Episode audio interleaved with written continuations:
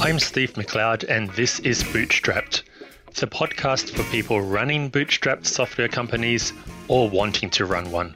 I run two bootstrapped software products Feature Upvote, which lets your customers vote on ideas to improve your product, and Saber Feedback, which offers a feedback widget you can add to your website.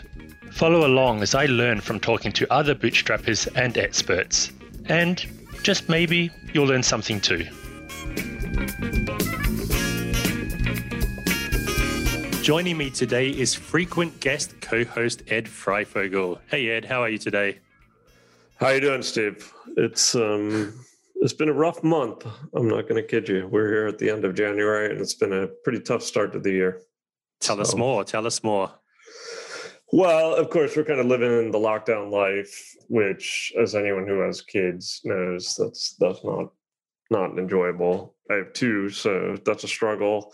And I guess, you know, I was kind of hoping in years past, as the new year starts, it's kind of the time people start new projects. And, and we mm-hmm. typically see kind of a, an uplift in customers as opposed to December, which is, you know, there is typically a quiet period. But this year, actually, I, I really feel like we're starting to feel the economic effects of the, the lockdown and the virus and everything and it's been a pretty rough start. We've had some cancellations, some downgrades, and like even ominously in Stripe, you know, which we use for billing, we see all the charges come through and lots of charges failing due to insufficient funds. Um, so that's kind of rough, man. And it, it kind of suggests to me that, you know, the impact of the virus has finally trickled through kind of to the mass economy, I think. And you really see people are kind of penny pinching and and tight with their budget. So so is this to the point of putting your business in danger or this is just like a hurting growth? No, it's hurting growth. It's hurting growth. It also, frankly, it's hurting my mental state, I have to say. so the combination, you know, like you know, our smallest customers are, you know, $50 a month. So it's not a big deal when we lose a $50 customer except for the the mental impact. If like every day you know you're getting a 50 you know every day it's almost like the mental impact of a customer canceling it's the same whether they're a big customer or yeah. a small customer. So no i mean in the grand scheme of things economically we're still doing fine. It is slowing growth but it's more just kind of demoralizing you know particularly it's winter, it's bad weather, you're kind of trapped in the apartment, and you know the bad news is coming in, and it's a struggle, man. It's a struggle. It'd be interesting to see aggregated data from somebody like Stripe to see whether they were actually noticing a significantly measurable increase in credit cards being failing to charge and stuff like that. The stuff we would never be able to see on a mass scale, and Stripe would never tell us, but it would be fascinating to see that. That would be very interesting, actually. I don't know. I do feel like we we definitely are seeing more failed payments, or you know, more customers we have to chase that they pay, mm. and it's just it's just it's tedious and it's it's hard work, and it's fine. I mean, that's part of running a business, but you need it to be offset with the occasional successes. And right now, it doesn't yeah. feel like we're having a lot of successes. So well, I hope that does pick up for you soon, yeah. or at least if the the cancellations tail off a bit. No, I used to have this desktop app, and we I never really knew how the month was going till it was over because it was a once-off sale, and you know maybe one day there'd be five sales, another day it would be up or down, but there was never really any real picture I could ascertain until the end of the month data came in. And I never realized that actually for the mental well-being, that's probably a better approach than SaaS, where you're getting this this stream of data about every single transaction coming in every day, and and you're watching your MRR go up and down almost in real time. I, I wonder if there's some value in not being able to see that data at your fingertips every single hour of every single day.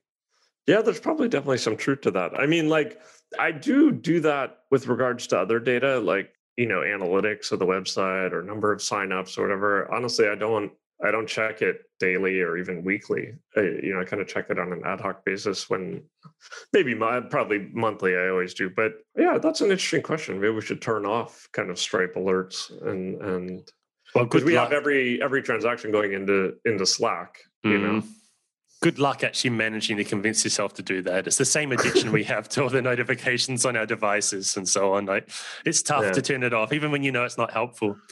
It's like, but you probably have some stocks, right, or some indexed funds. Do you check them every day, or you just look at them once a month or once a quarter? That's no, the approach.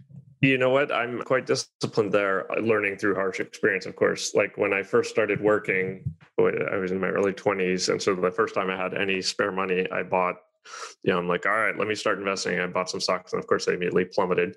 And so then, you know, I kind of, you know, investigated this more and did some research. And I'm a firm believer in the, you know, set it and forget strategy. Just have funds, low cost, low tax funds, and I check that literally once every six months. There you go. That's um, probably not often enough for checking your SaaS information, but it's really just something to be said for not having your the information at your fingertips. Yeah, no, I, that's that's a good point. That's a good point.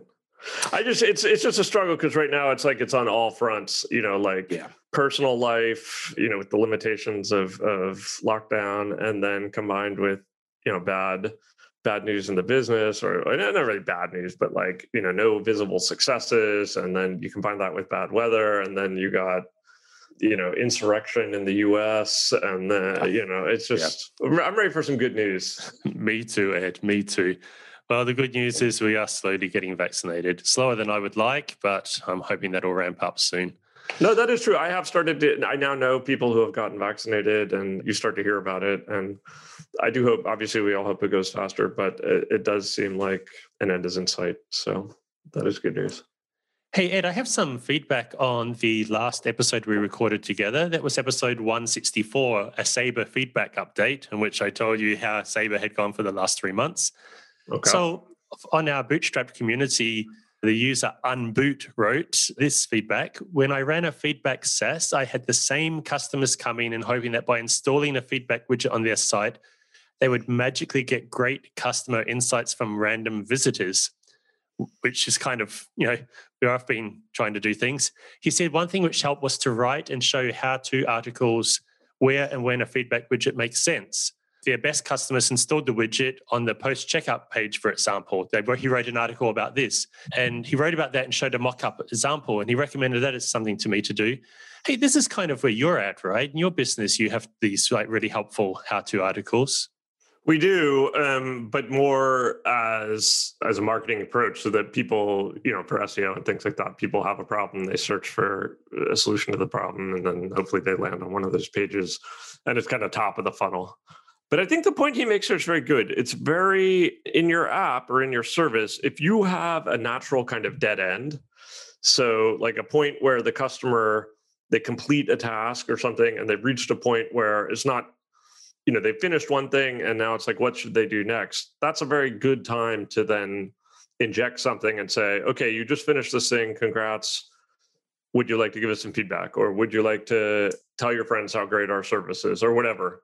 You know and i think there's a lot of value in thinking that through think through the flow and like when someone's in the checkout process you don't want to uh, interrupt them and and give them mm-hmm. a feedback widget you know you want to like those are pages you definitely should not have that. You want them to just get through to the the purchase button. Exactly. Once um, the purchase is complete then you start asking exactly. for other things yeah. Exactly. You know so, what i want to do is make some little videos showing how to use saber feedback in various ways and a problem I've had until until last night actually is I've had no quiet space to record. Okay, we're obviously talking right now. I'm recording this, but this is in my daughter's bedroom, and I have to like kind of work around her nap times and her play times to get access to this room. It's the only quiet space in the apartment. Well, last night we signed and paid the deposit on a new apartment, which has two additional rooms, and I'll finally go back to having my own office where I can record videos and podcasts to my heart's content. Congrats, man. When do you move? Soon or, or, Well, we have the keys already, so we could actually start moving today, but we have to still pay the rent on the existing place to place for another month. So we'll gradually move over the next couple of weeks. Well done. Well done. So that was a major thing I've been working on ever since we got back from Australia eight months ago, seven months ago, trying to find a better apartment. And we've been going mad looking at places all over, but finally we're there. That's great. You never you never realize how much stuff you own until it's time to move it. So oh, tell me about it. Hey, some more feedback we got on the previous episode on on uh, number 164. Uh, it's from a Swedish gent, and I'm going to mispronounce his name, but I'll do my best. Kiel Acker wrote a blog post in response to the episode with his own ideas for how I could improve conversion for Saber feedback. Now, this blog I like, not the blog post. The blog post is great, but the blog too, it has exactly two articles, two blog posts on this blog. One is dated 2008 and one wow. is dated 2021, which is the one giving feedback on our um our podcast episode. Well, you don't want to rush it, Steve. You know, you gotta. Sometimes it takes some time for the ideas to percolate, and you know. Run, so, run, run on your own schedule, not on. I'm on, just so uh, impressed with this selectiveness. You know, a lot of us with our blogs, we just maybe we put in too much content, but he can't be accused of having done that. Well, I mean, it's cool that he took the time to write a post just about your product. That's awesome. It is. And he gave some really good advice. He first of all suggested I consider a free tier, like a freemium version, because his, his thinking is that we have a powered by Saber feedback link on every form. And it would be a way to get that link in front of a lot of people, a lot of people very quickly. I personally am not in favor of going freemium when I'm running as a bootstrapper. I know some people it works for them. Uh, what's your thoughts on that? Well, we do have a freemium service. It has pros and cons, of course. There are people who try to abuse the freemium service. That was a big topic kind of over the last year, and we finally managed to crack down on that via all kinds of captchas and stuff as ways to prevent signups. I don't know. There is some merit to in in your case, I would imagine with Saber feedback, one of the biggest hurdles, right, is that the person actually takes the time to install it on their site. Mm. So anything, I'm, I'm, guessing, but uh, anything you could do that would reduce the barrier to them getting it installed, because once they have it installed, you know, the likelihood that they're going to swap it out for someone else is low. Yeah. So, you know, can you get them to install it? Is it by having it free at the beginning, it's easier to get them to install it and then you're able to convince them to eventually become a customer. I don't know. It might be worth experimenting with. He also gave some more advice. He said that we should improve the powered by link. He says it's just currently a plain text link, and he did some mock ups showing how I could replace it with our logo and make it more about branding so that if somebody sees this like same feedback widget in two or three different places they start getting a mental like idea of this being a, a strong brand and he yeah his mock-ups were great. I really like them. So now instead of just saying powered by saber feedback it's powered by logo and yeah sure. that's fantastic. yeah and i and also he suggested putting our logo in the actual feedback button that's floating on the side of the page. Well now that i have a designer working with me on a regular basis i just threw it over to him and he mocked up some great alternatives and we're in the process of going ahead with adding that to our feedback button. So this was really great feedback. I really appreciated it yeah, if all the listeners could now write some blog posts about my service, that that would be great. So. Should we make it a Amazing. requirement? If you're listening, we now require you to write a blog post telling us how to run our businesses better. No, I mean, really amazing that the guy took the time to do this. And that's fantastic. Yeah, I'm just now looking forward to his next blog post in 2034. Again, you don't want to rush it, Steve. you, know, you can't rush these things. So. And I also have a listener question. We got lots of feedback for this episode. Uh, actually, the, the listener question has nothing to do with Saber feedback. It's, I think, it's referring to an episode from maybe back in March or February. Well, he writes, You mentioned in a podcast episode that one of the mistakes you made is not to have a mentor earlier. You hear us, me, Steve. Assuming you have a mentor now, could you provide some details on how it works? How does one find a mentor? How do you work with them? Are you supposed to pay? Do we need to provide reports for mentors? Any information would be highly appreciated. Well, Ed, I know my answer to this, but what, do you have any thoughts on this? My primary mentor is there's this site that some guy, I've never met him, he's a guy in Sweden. He writes a post once a decade. and, and he, um, of course, I'm kidding. So, first of all, I do think it is a good idea to have, let's say, mentors or advisors Yes, I mean it's great. I mean the best thing you can do is learn from someone who's kind of gone before you and you know has achieved the goals that you want to achieve. Obviously there are different ways that you can structure that. That could be through a clearly defined mentorship relationship. It could be through a mastermind group, something like that, more of a peer type structure. Um, it could be a paid relationship where you pay someone to to kind of coach you, mentor you. And I think that has a lot of merit, the same way people pay for a, a, a personal trainer when they go to the gym, right? Mm. And mm. because it makes you take it more seriously. Obviously, you, you need to balance, you need to figure out what your situation is and what makes sense for you. I can, you know, maybe go into some detail. I think we've talked about this before here on the podcast, but I can say a little bit more about what I do actually. I think um, you mentioned briefly when we talked about like tips for bootstrappers, you mentioned about your monthly report.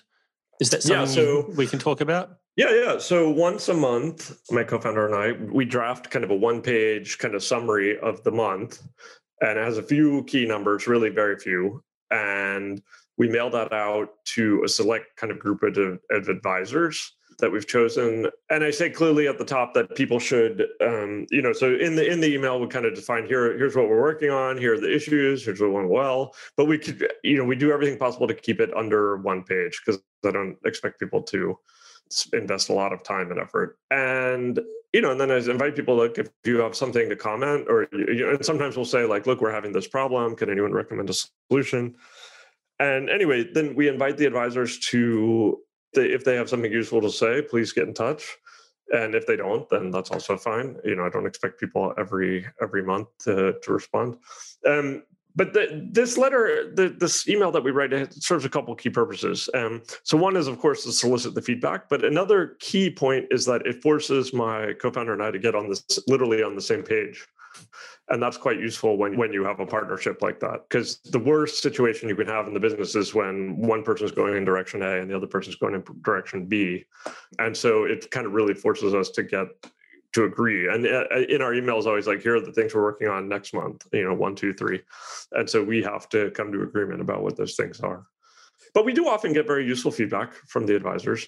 I wouldn't say it's a, a mentorship situation but sometimes then if if we're having a problem in a certain area then some sometimes the advisors will say like oh you know i can help you with that. Let's do a call about that and whatever and then we go deeper on that. Um, I, what i like about this arrangement is we have actually quite a few people on the email.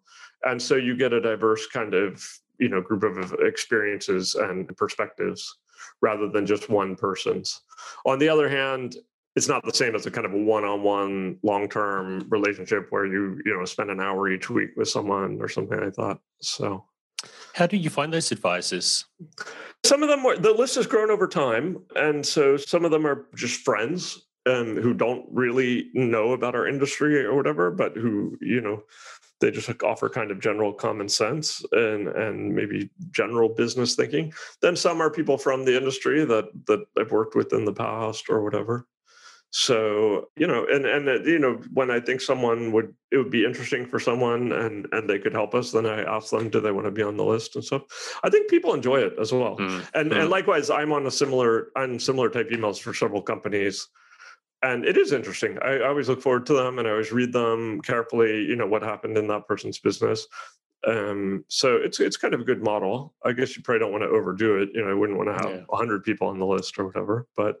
well, I'm going to make an offer here to listeners. If if you like this idea of sending out a monthly report to a set of advisors and you'd like to include me on it, I'll do that. Just just contact me and you can add me to the list. And uh, maybe sometimes I have some helpful feedback. But again, it's just really good to have that a discipline of having to write a very short email at the beginning of every month to some outside people saying this is what we did and this is what we're going to do.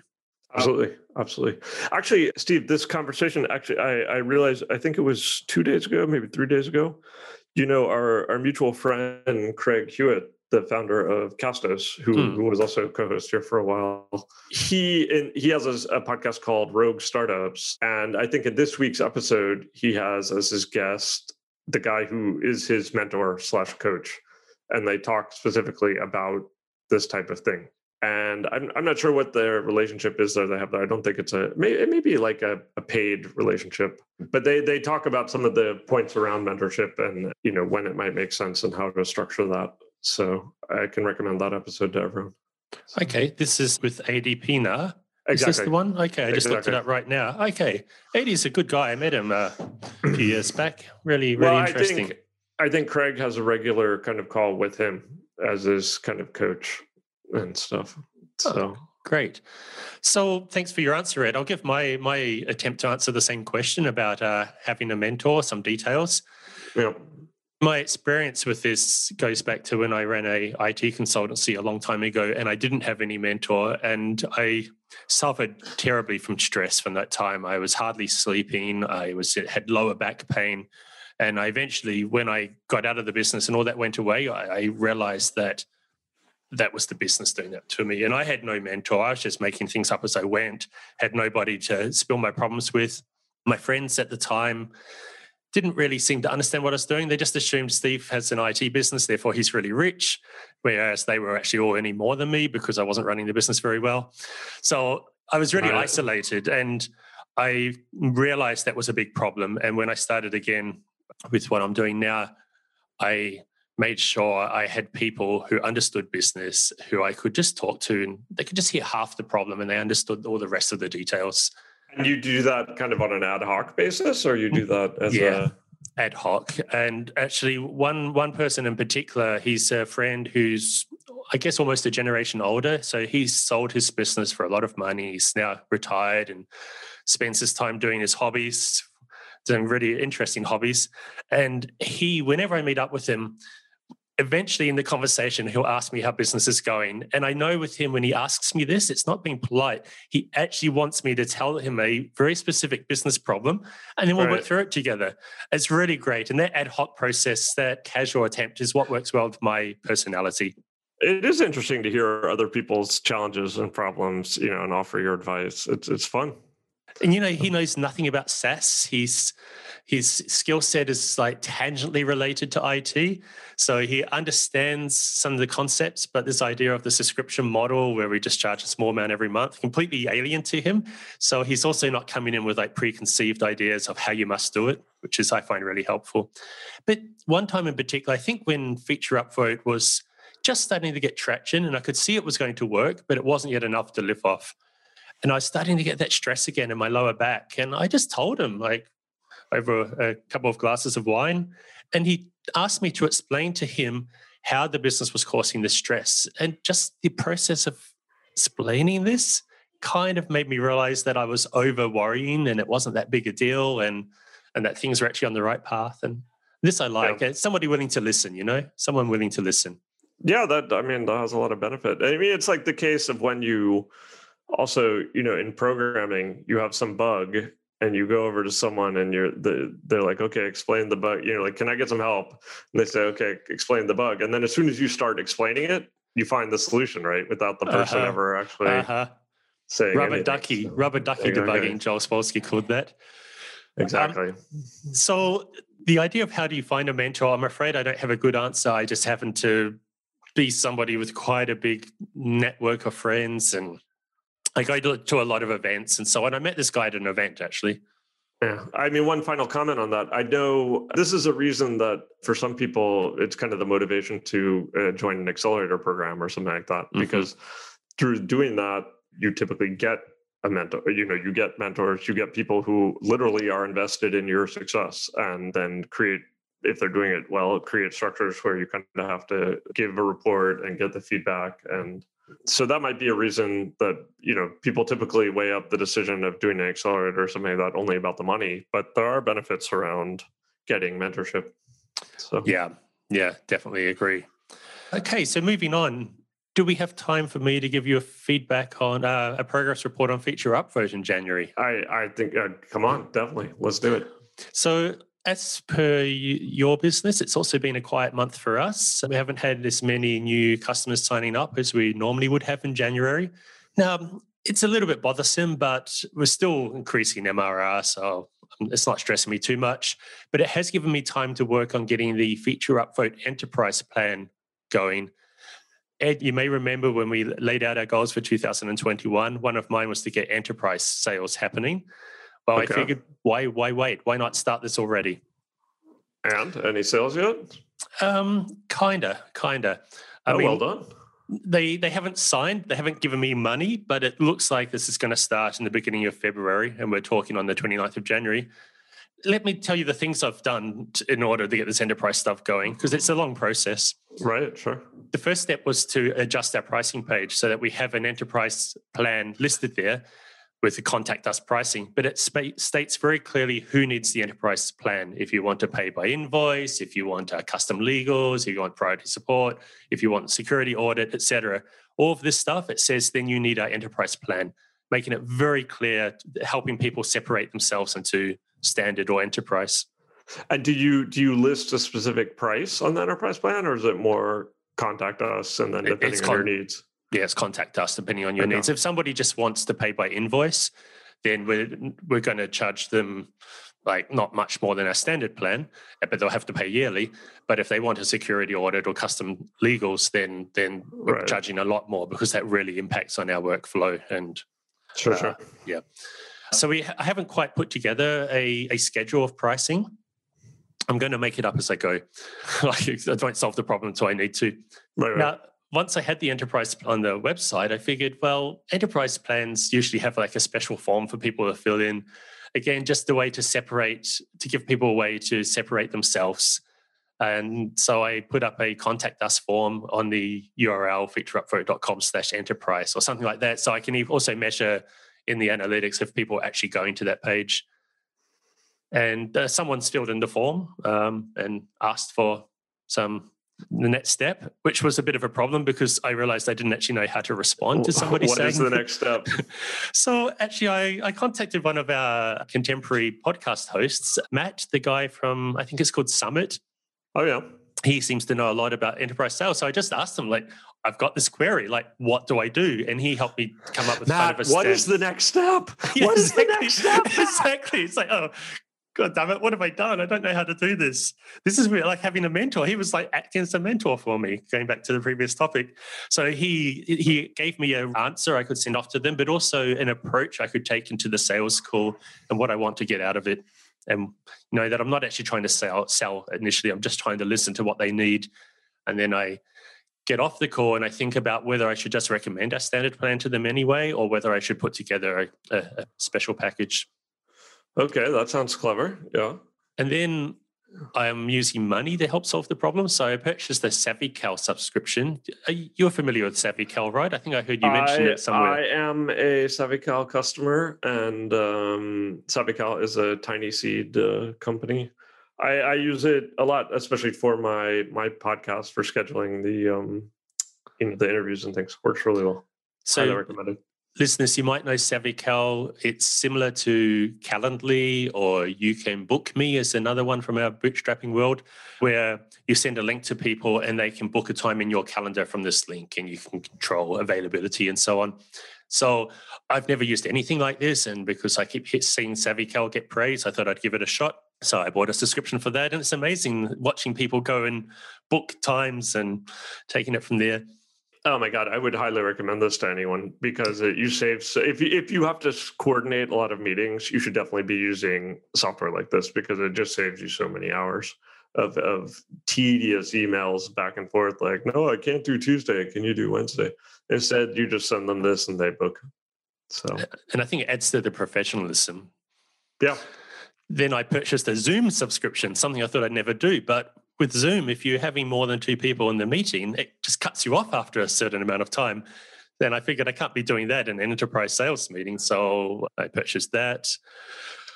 Uh, I found a lawyer who specializes in SaaS and GDPR. So she overhauled everything on our website in that area because this is also part of my enterprise plan. Is this is if you want custom data processing agreement, which is part of GDPR. So she's done that. She seems to be very good. I'm very happy with the work she's done and her approach.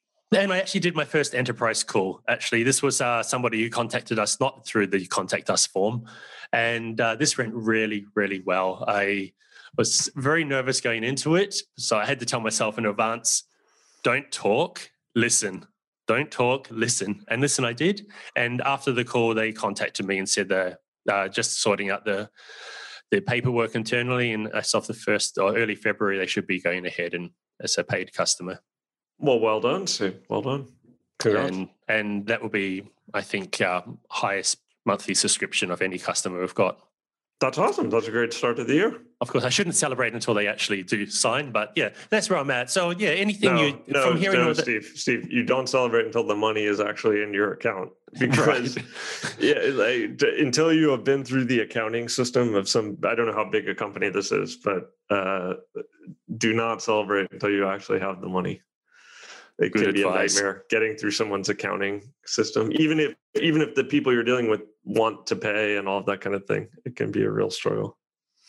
So my thinking is this will actually take some months until we actually have a serious type of um, chain of leads coming in from the enterprise plan. But I think I have the stuff in place now. I think I used January wisely to take advantage of this quiet time. It sounds like it. So, and I wouldn't have done this if we hadn't got on the podcast a month ago and stated our plans for for 2021. It forced me to think about what I wanted to achieve, and then once I'd written it down, it's like, well, got to go ahead and do it then. Well, I mean, that's awesome. You should be proud.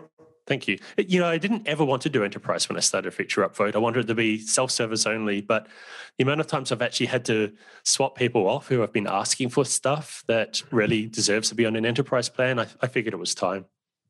If customers want to pay you, I mean, it seems silly to say no. So, On that note, should we uh, should we call it quits for today?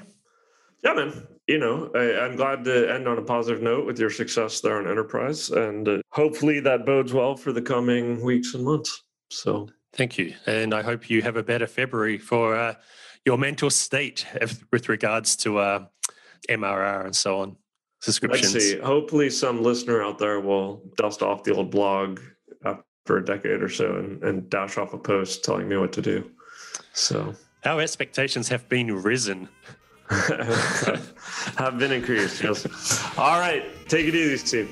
Okay, see you, Ed. See you, everybody. Bye. That concludes this episode of Bootstrapped. You can discuss this episode and other bootstrapping topics on our forums at discuss.bootstrapped.fm.